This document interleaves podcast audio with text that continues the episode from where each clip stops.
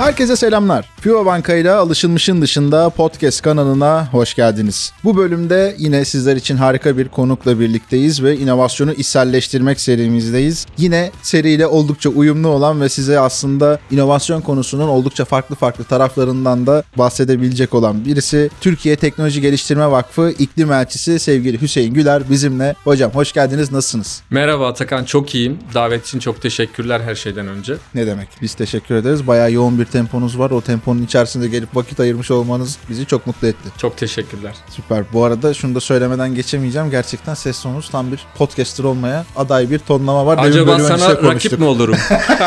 Valla onu bir partnerliğe çeviririz tamam diye umuyorum en partnerliğe çevir. azından. Aynen öyle. Süper. Şimdi aslında LinkedIn'i birazcık aktif kullanan ve iş dünyasında olan pek çok kişi size hakimdir ama ben yine de bir sözü size vererek başlamak istiyorum. Hüseyin Güler kimdir, neler yapar, ilgi alanları nedir? Belki özellikle biraz böyle sosyal yönlerden bilmediğimiz farklı şeyler yakalarız.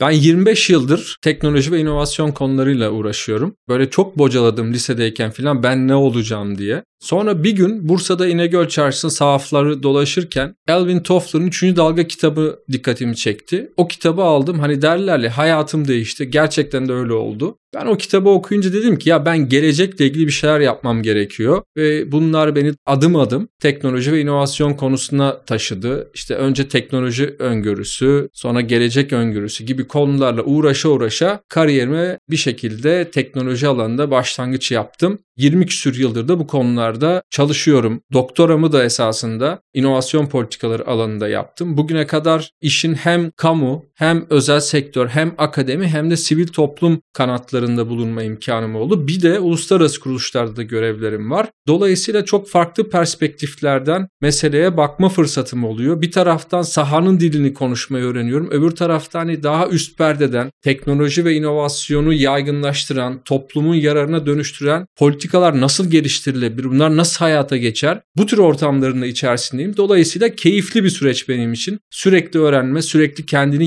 yenileyen bakış açısı gerektiriyor. Bazen sancılı, bazen keyifli. İşte bu dalgalanmaları da ben de olabildiğince göğüslemeye ve bunun tadını çıkarmaya gayret ediyorum. Vallahi harika. Zaten biraz önce bölüme girişte de ne kadar haklı olduğumu dinleyiciler anlamıştır diye düşünüyorum. Bu kadar farklı alanlardan inovasyonu bir araya getirebilmek bence oldukça değerli bir şey. Ben de bu gelişim sürecini aslında devam eden bir inovasyon profesyoneli olarak özellikle şunu az duyduğumu söyleyebilirim. İşin kamusal tarafını da işin içerisine katarak ve bu kadar uluslararası ölçekle değerlendirebilmek çok da kolay bir şey değil aslında. O yüzden biraz şununla başlayalım istiyorum inovasyonla ilgili yazdığımız zaman Google'a böyle sayısız tanım gelir. İşte benzer, farklıdır vesaire vesaire. Onları bir kenara koyuyorum ama kelimenin aslında ötesinde olan çok fazla durum var. Burada sizin inovasyonla ilgili tanımınız aslında nedir? Biraz bunu böyle somut örneklerle açıklarsak çok sevinirim. Ya buna ben de kafayı taktım. Şöyle Google'a girdiğin zaman inovasyon sözcüğünü yazdığın zaman karşına genelde böyle patlayan ampuller, bir anda çakan ışıklar filan. Hani böyle şeyler çıkıyor çoğunlukla. Aslında inovasyon böyle bir şey değil. İnovasyon bana sorarsan değişimle ilgili bir şey. Yani bir inovasyon bir değişim yaratmalı. Bu küçük olur, büyük olur ama neticede bir şeyleri değiştirme iddiasındadır. Ve o bir şeyleri değiştirme iddiası yeni şeyler yaparak ortaya çıkar. Ve o değişim dediğimiz şey de insanlık için, bizler için değer yaratmalı. Hani buradan başlayacak olursak aslında inovasyon çok basit haliyle bizim için değer yaratan yenilik demek. Hayatımızda birçok yenilik var ama önemli olan bunların değer yaratıp yaratmadığı, bir fayda üretip üretmediği. Tabi buna ticari yönden de bakabiliriz, sosyal yönden de bakabiliriz. Dolayısıyla hani Schumpeter tarafından bakarsak evet bu ticari yönden fark yaratan, bize rekabet üstünlüğü yaratan,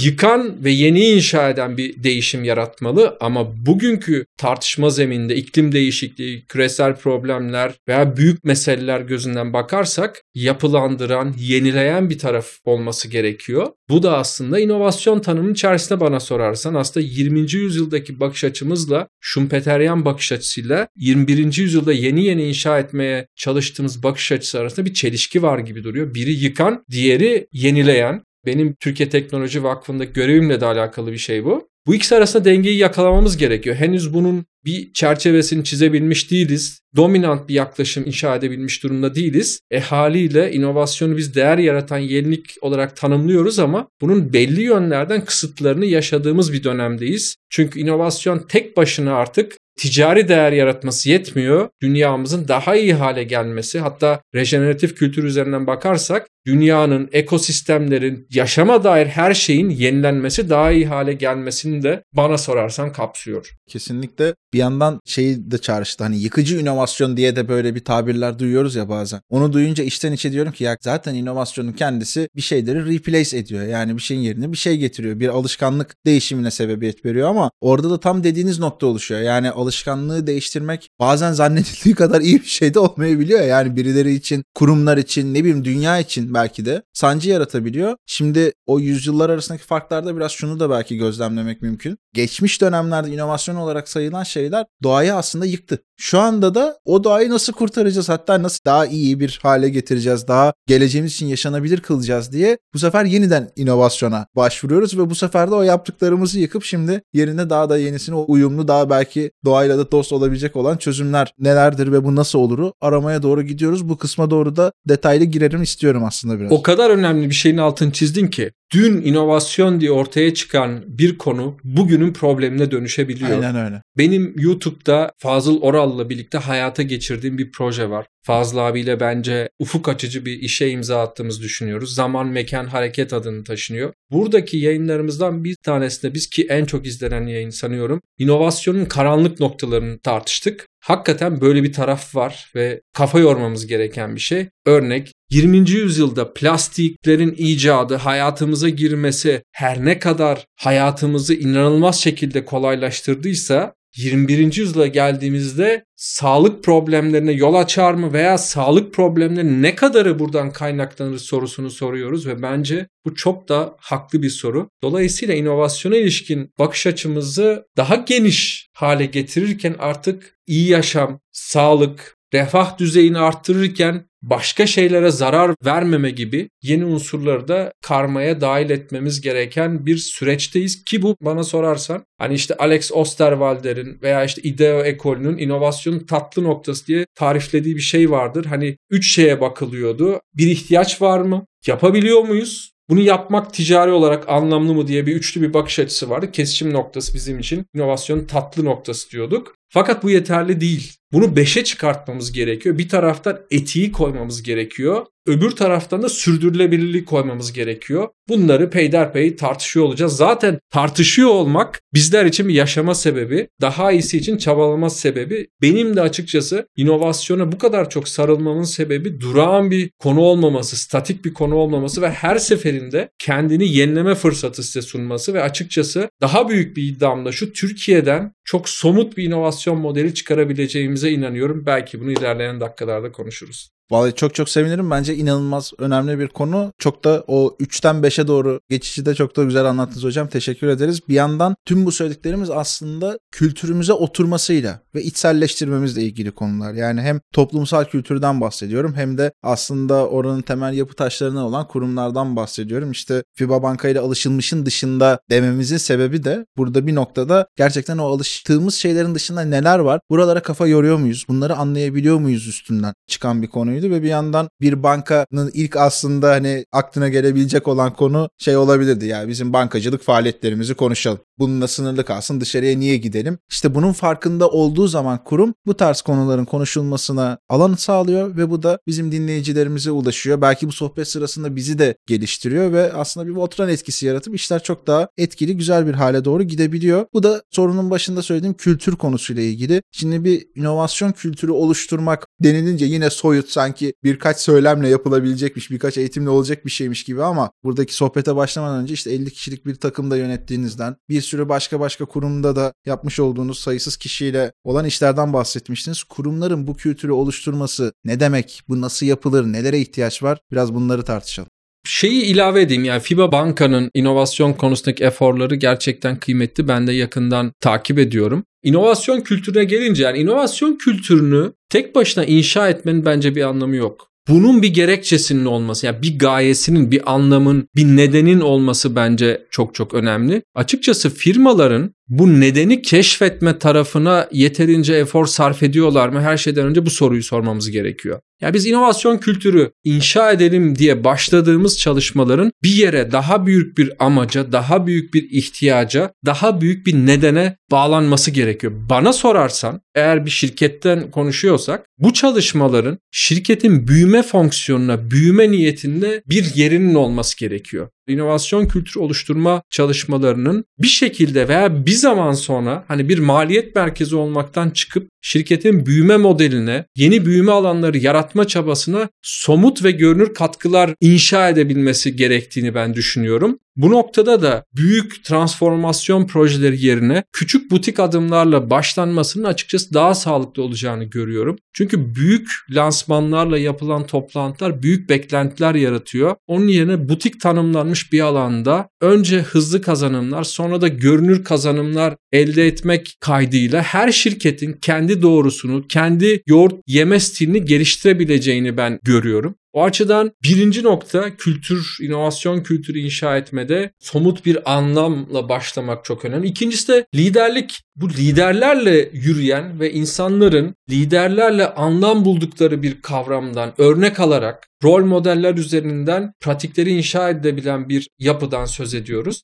Öbür taraftan da diğer üçüncü bir konu bizim şirkette de uygulamaya çalıştığımız bir şey fikri denklik. Organizasyon içerisinde fikirlerin serbestçe dolaşabileceği bir ekosistem oluşturmak. Yani hemen hayırı söylemeye, hemen ön yargıyla yaklaşmaya, hemen olmazı inşa etmeye çok meyilliyiz toplum olarak. Onun yerine bir tık daha ön yargısız, bir tık daha neden olmasın veya alan açan bakış açılarına ihtiyacımız var. E bu da pratiklerle olan bir şey. Ben hani çok imkansız gibi görünüyordu ama bir şekilde süreklilikle, istikrarla ve çabayla fikri denkliğin kurumlarda inşa edebileceğini düşünüyorum. Dördüncü konuda tüm bu anlattıklarımızı hani fikirlerden öteye geçirip küçük proje bazlı yaklaşımlarla beslemek, özellikle proje bazlı yaklaşımı, inovasyon kültürü inşa etmek diye bahsettiğimiz her ortamda proje bazlı yaklaşımları şirket ortamında içselleştirmenin çok çok çok önemli olduğunu düşünüyorum. Süper. Burada liderlik tarafından da bahsettiniz ya hocam. Kendinizi Innovation Orchestrator olarak da tanımlıyorsunuz. Belki burada biraz onu açmakta da fayda var. Çünkü ben aslında neden bahsettiğinizi, bunun nasıl bir kombinasyonda, nasıl bir denklemden geldiğini hem sizin bir takipçiniz olarak biliyorum hem de oradaki metotlar gereği de ne ifade ettiğini biliyorum ama bir sizden dinleyelim orayı. Şöyle özetleyebilirim. İnovasyona gönül vermiş bir insanın her şeyden önce ikna edebilmesi gerekiyor. Dikte ederek ikna edemezsiniz. Dolayısıyla aslında benim temel derdim güzel bir senfoni ortaya çıkarabilecek bir orkestra dizayn edebilmek ve bu orkestranın çok farklı tınıları, çok farklı sesleri var. Bazı aktörler daha dominant, bazılarının seslerini daha az duyuyoruz ama neticede bir ahengi oluşturmaya ihtiyacımız var. Bu da hani tek seslilikte olmuyor. Sadece kendi doğrularınızı ortaya koyarak değil, dinleyerek sonrasında da ortak doğruyu birlikte keşfedeceğimiz bir ekosistem inşa etmekle mümkün oluyor. Ben süreç içerisinde bu işin orkestrasyonunu yapmanın ben bu işin sahibiyim demekten daha kıymetli olduğunu gördüm. Çünkü yeni aktörler çıkarabildiğiniz zaman bu aslında organizasyon içerisinde sizin de gücünüzü arttırıyor, etkinizi arttırıyor, proje yapma becerinizi, proje sonlandırma becerinizi arttırıyor. Buradan da hikaye şuraya bağlayayım. Aslında bizim derdimiz süpermenler inşa etmek değil, süpermenler keşfetmek değil bir bakıma az evvel senin de bahsettiğin gibi Voltran'ı oluşturabilmek, farklı birikim, farklı zeka, farklı anlayışları bir araya getirip aynı amaç etrafında yoğurabilmek. Bu sizi başka türde bir lider yapıyor aslında. Bütünleştiren, alan açan, zenginleştiren, ikna eden, belli hedeflere doğru normal koşullarda bir araya gelmesi çok da mümkün değilmiş gibi görünen aktörleri bir araya getirme fırsatı veriyor. Aslında değer de burada çıkıyor. Umulmadık bağlantılar, umulmadık buluşmalar, umulmadık sinerjiler fark yaratan çalışmaların aslında tüm altyapısını oluşturuyor. Bu da bana sorarsan ancak hani böyle dominant bir liderlikten çok orkestrasyonla mümkün olabilir diye düşünüyorum. Kesinlikle katılıyorum. Bir de işin bir ruhu var bence. Ya bunu da anlamak gerekiyor. Yani bu inovasyon işi hadi sana task'ları atadım yap gel gibi bir şey değil. Yani birisinin kendisine bir şeyleri dert etmesi gerekiyor. Burada aslında birkaç tane not aldığım sözünüz de var. Yani sizin tabirinizde işte inovasyon biraz yapıcı gerilimlerle dolu bir yolculuk diyorsunuz. İşte Alex Osterwald'den falan da bahsettik. Burada tasarım düşüncesi dediğimiz bazı inovasyon önemli metodolojileri var. Tasarım tasadan geliyor diyorsunuz. Bir yandan işte bunları Kastamonu Entegre gibi oldukça büyük bir firma içerisinde de yürütüyorsunuz. Hem iklim elçiliği tarafı da var zaten başlangıçtan beri konuştuğumuz. Oraya ama ayrıca bir geleceğim. Belki buradaki o izlediğiniz stratejilerden, bunların ne anlama geldiğinden de bahsedebilir misiniz? Tabii yani bu işe başlarken ben de ütopik başladım. Fikirlerin her şeyi çözeceği inancıyla başladık. Hatta şirkette kurduğumuz platformun adını fikir platformu vermiştik. Çok farklı düşüncelerimiz vardı. Fikirlerin her şeyi çözeceğine inanıyorduk. Fakat zaman içerisinde böyle olmadığını gördük.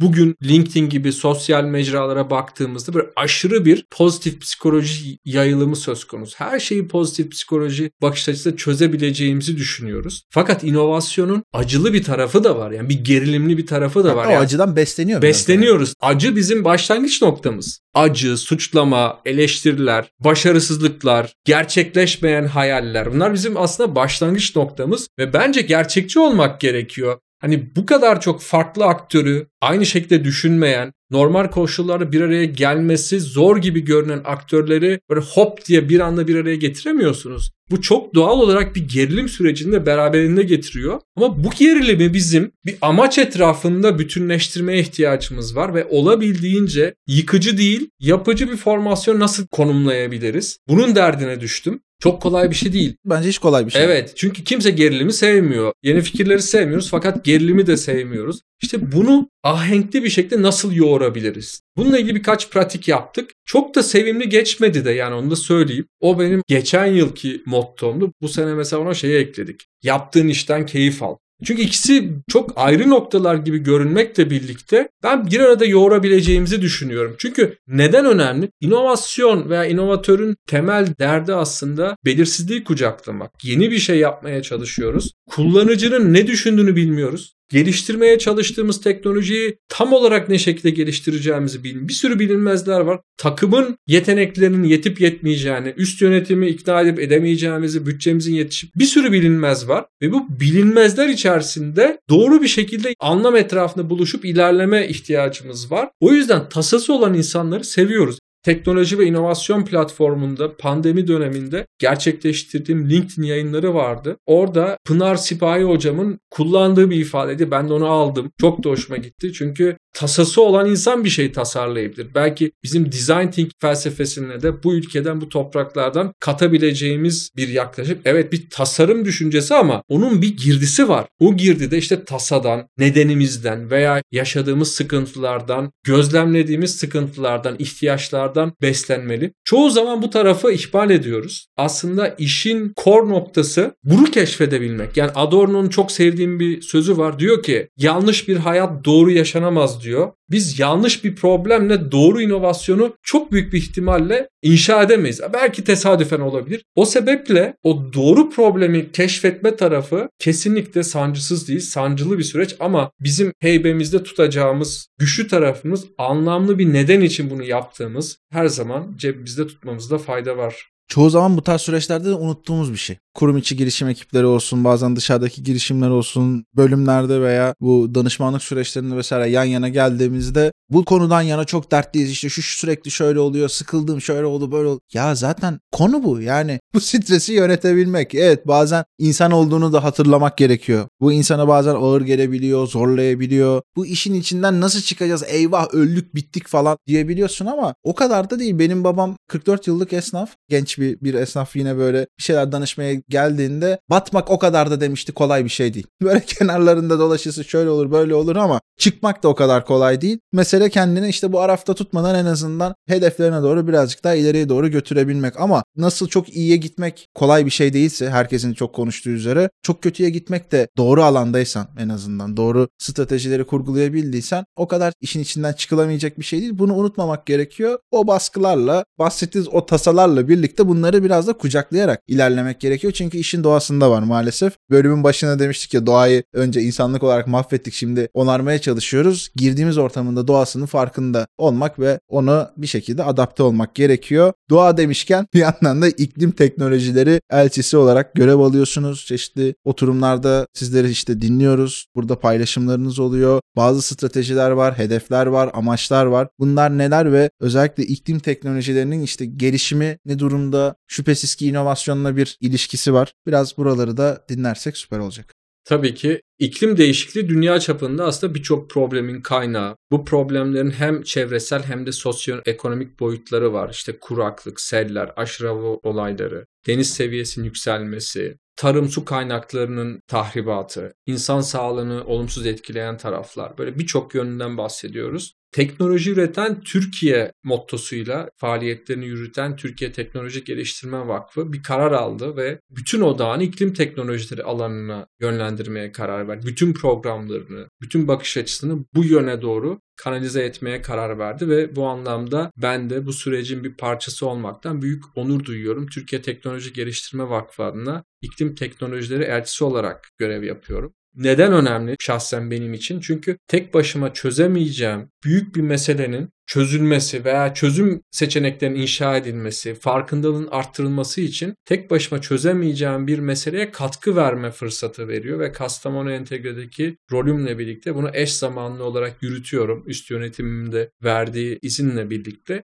Burada TTG ve mesele 3 boyutta bakıyor. Bir, iklim değişikliğinin sebeplerinin azaltılması ve önlenmesine katkı yapmak. Çünkü evet bir iklim değişikliği sürecini yaşıyoruz ama bunun etkilerini azaltmak hatta önlemeye yönelik hala atmamız gereken adımlar, yürütmemiz gereken çabalar var. İkincisi iklim değişikliği bir gerçek. Bunun etkileri var ve biz bu etkilere karşı uyumu ve dayanıklılığı nasıl arttıracağız? Çünkü bu kendi içinde bir değişimi de beraberinde getiriyor. Birçok şey değişiyor. Sosyal hayatımız, iş dünyası, sektörlerin gelişimi vesaire birçok konuda değişimlere açık bir başlık. Üçüncüsü de iklim değişikliğinin sonuçlarını yönetmek. Bu da önemli bence. Dolayısıyla TTG ve iklim radarı adını verdiği bir çalışmayla tanımlanmış olan 5 sektörde açıkçası iklim teknolojileri alanında neler yapabiliriz? Ne tip girişimleri destekleyebiliriz? Hangi adımları kuvvetlendirebiliriz? Bunun üzerine bir çerçeve sunuyor. Benim de temel sorumluluğum endüstriyel sektörlerle ilgili. Özellikle sanayi sektörlerinde iklim teknolojilerini geliştirme, bu yöndeki farkındalığı arttırma, belki startuplara destek verme anlamında neler yapabiliriz? Bunun üzerine farkındalık arttırıcı çalışmalar yapıyorum. Bunun dışında enerji, tarım, mobilite ve inşaat ve yapı sektörleri de var. Toplamda 5 sektörde farklı arkadaşlar tarafından bu görev icra ediliyor.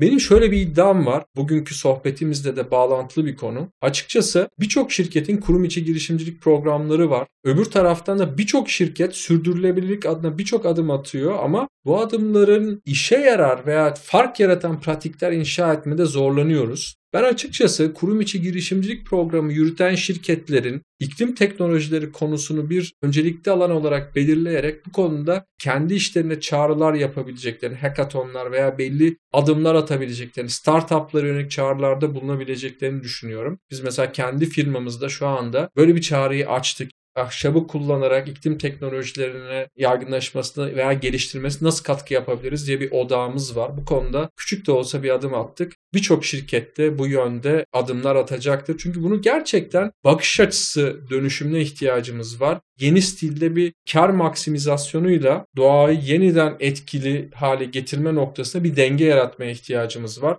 Dolayısıyla kurum içi girişimcilik programlarında pekala iklim teknolojileri konusunu kapsamlı bir şekilde ele alabileceğimizi düşünüyorum. Ben de olabildiğince yazılarımla veya başka etki edebileceğim platformlarla bu konuyu gündeme getirmeye gayret ediyorum. Süper. Nasıl tepki alıyor sizce? Ya yani o gündeme getirme gayretinin karşılığını aslında biraz merak Şöyle, ettim. Şöyle aslında biz Türkiye'de sürdürülebilirlik konusuna, iklim teknolojileri konusuna oldukça ilgiliyiz. Yani hatta geçenlerde bir Google'da bir arama yaptım. İnovasyon, strateji, sürdürülebilirlik, iklim teknolojileri gibi konulara ülkelerin arama sıklıkları nasıl diye. Türkiye hiç fena bir durumda değil. Bizim derdimiz temelde hani bu konuda pratikler inşa etmede bir tık zorlanıyoruz. O sebeple hani başta da söylediğim gibi bu kolektif efor gerektiren bir konu. Çünkü henüz dominant teknolojileri geliştiremediğimiz bir noktadayız. Dolayısıyla farklı birikimlerin, farklı zekaların kafa kafaya vererek iş yapmamız gereken bir alandan söz ediyoruz. Haliyle startuplara daha yakın durmak, büyük şirketlerin kendi arasında işbirlikleri yapması, üniversitelerle işbirliği yapmak gibi Avrupa Birliği desteklerinden, TÜBİTAK desteklerinden istifade etmek gibi daha böyle ekosistem odaklı, platform bazlı yaklaşabileceğimiz bir çerçeve ihtiyacımız var.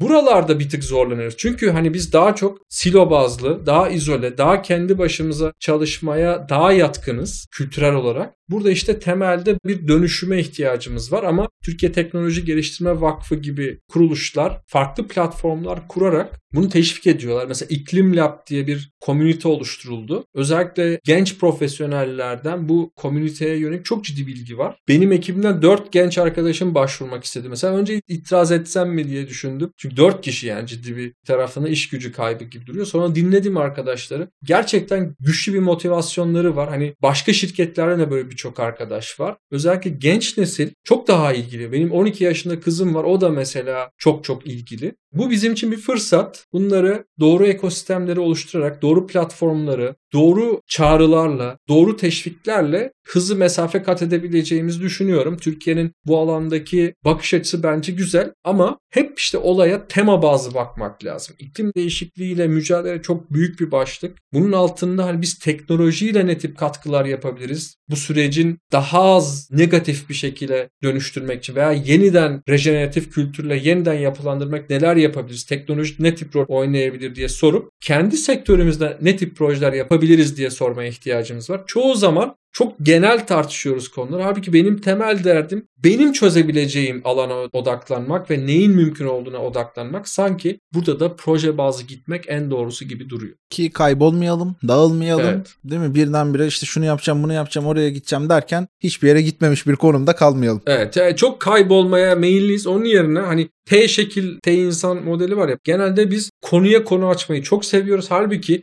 dikine derinleşmek bence çok kıymetli. Hani ben ne fark yapabilirim? Hangi konuda takım kurabilirim? Biz birlikte neyi çözebiliriz? Yani butik yaklaşmanın başlangıç aşamasında her daim daha değerli olduğunu görüyorum açıkçası. Evet yani aslında ayrıca böyle konuşulması gereken bir konu ama biraz değindiğinde düşünüyorum o yüzden geçmek istemedim. Yani pek çok aslında genç girişimin batma sebebi de bu daha bir dikeyde tam anlamıyla o alan söylenince akla gelen isim olmadan ve o dikeyin genel anlamdaki bütün imkansız ama önemli belli başlı ihtiyaçlarını karşılar konuma gelmeden hızlıca yatayda aa orada da şu varmış burada da bu varmış nokta nokta alanında teknoloji üreten bir firmayım ama yazılım teklifi geldiği zaman onu da yaparım abi falan dediğin zaman o gün sanki bir para kazanmışsın gibi oluyor ama uzmanlaşmadığın için belki de çok daha büyük bir tarafta ciddi ölçeklenebilme potansiyelini kaybetmiş oluyorsun ki bu da oldukça talihsiz üzücü bir durum haline dönüşüyor. Ben aslında işte Türkiye'deki inovasyon ne durumda, bunun işte geleceğini düşünüyorsunuz, kurumlara neler önermeliyiz gibi şeyler soracaktım ama siz oraya zaten güzel bir şekilde değindiniz ama eğer varsa eklemeler alabiliriz. Onun dışında hiç istemeyerek de olsa biraz süremizin sonuna da gelmiş durumdayız. Son merak ettiğim konu da şuydu. Son dönemde yeni mezunlarda da kurumların içerisindeki pek çok kişide de şunu görüyoruz. Biraz daha inovasyon profesyoneli olmaya dönük bir talep var, bir arayış var. Bu bence güzel, sevindirici bir şey. Yani o nice to have noktasından oldukça uzaklaşmış bir durumda. Bu kişilere neler tavsiye edersiniz? Kaynak olur, metodoloji olur veya tamamen bir bakış açısı olur. Bence en önemli nokta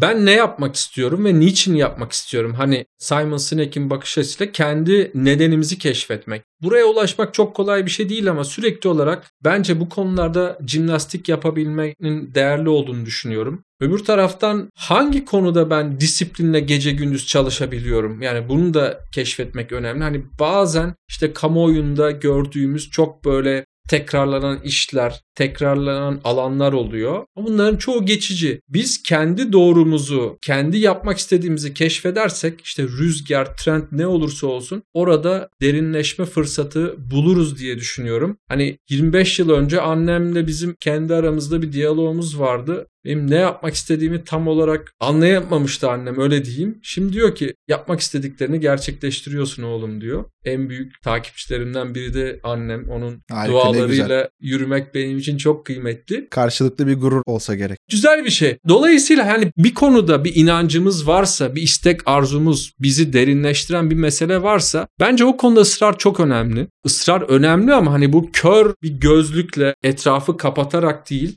farklılıklara ve yeniliklere de açık bir şekilde bunu yapmak önemli. Evet yani bir odaklandığımız bir konu olacak ama o konuda neyin gelişmekte olduğunu, neyin açıkta kaldığını, inovasyondan örnek verin. İnovasyon konusunun neleri çözemediğine dair bir perspektif edinmemiz gerekiyor. Dolayısıyla başka alanlarda da kendimizi geliştirmeye ihtiyacımız var. Mesela bu sohbetten örnek vermem gerekirse benim doktoradaki okuduğum makalelerin temel çıkış noktası olan Joseph Schumpeter'in yaratıcı yıkım yaklaşımını sorgulamamız gerektiğini ben ortaya koydum. Yani aslında hiçbir konu statik değil. Evet yani bir amacımız olacak, seçtiğimiz bir konu başlığı olacak ama o konunun nelerle ilintili olduğunu ve nereye evrilmekte olduğuna dair de bir bakış açısına ihtiyacımız var. Bu da çok okumayı, çok araştırmayı, çok etkileşimde olmayı gerektiriyor. Öbür taraftan farklı birikimlerle bir araya gelmek, birikim derken insanları kastediyorum. Bu insanlarla küçük projeleri başlatabilmenin de ben çok kıymetli olduğunu düşünüyorum. Ya olayı fikir bazında tutmayıp bir projeye dönüştürebilmek. Proje dediğimiz zaman ister istemez bir değer önerisi oluşturmamız gerekiyor. Yani ne yapacağız, kim için yapacağız ve hangi faydayı üreteceğiz? Yani bu küçük sorulara yola çıkmanın inovasyon profesyonelleri için ben açıkçası başlangıç noktasında yeterli olacağını düşünüyorum. Sonrasını zaten kendileri getirirler. Hani burada otomot tavsiye vermekten ziyade bence bir başlangıç noktasını tariflemek önemli ama inovasyonun önemi artacak. Evet yani kamuoyunda çok belki de dejenere edilen sözcüklerden bir tanesi. Fakat yöntemlerini ve standartlarını henüz keşfedemediğimiz bir konu. Bunu yapamıyor olmak ve iklim değişikliği, sürdürülebilirlik gibi büyük meseleleri de işin içine kattığımızda çok farklılaşan yenilik üretme modellerine ihtiyacımız olacak. Belki adına inovasyon demeyeceğiz. Belki farklı tarifler kullanacağız ama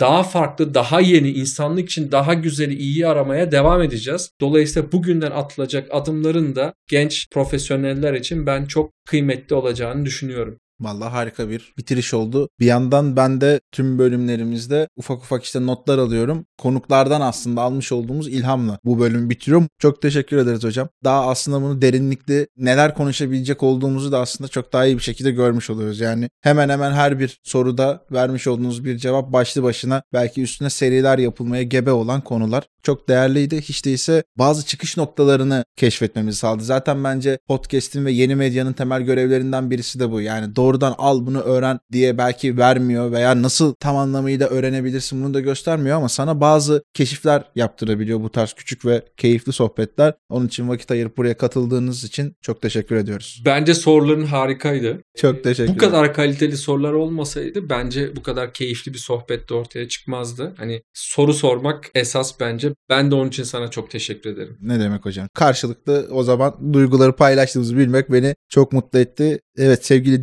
dinleyicilerimiz valla ben de nasıl toparlarım diye bakıyorum ama birkaç tane anahtar kelime var. Bence küçük küçük başlamak, doğru parçaları ayırmak, doğru soruları sormak, doğru cevapları aramak, bunları teyit etmek. Birdenbire aslında her şeyi yapmaya çalışmaktansa birkaç yerden böyle kontrollü şekilde başlayarak kendimize bir rota çizebilmek ve bence Hüseyin hocamın da en çok söylediği bizim de pek çok kişiyle karşılaştığımız konulardan bir tanesi de insanlar bazen ne yapmak istediğini değil 25-55 yaşında bile bilemeyebiliyor. Ben de sizlere aslında bir sonraki bölümde yeniden buluşuncaya dek ne yapmak istediğinizi keşfetmek için nedenleri anladığınız, doğru tasalara odaklandığınız, normal zamanda bir araya gelmesi mümkün olmayan aktörleri bir araya getirdiğiniz hocamın da deyimiyle ve alışılmışın dışına da çıkmaktan korkmadan geçireceğiniz günler diliyorum. Yeniden buluşuncaya dek kendinize çok dikkat edin. Sağlıkla, merakla ve yenilikle kalın. Görüşmek üzere.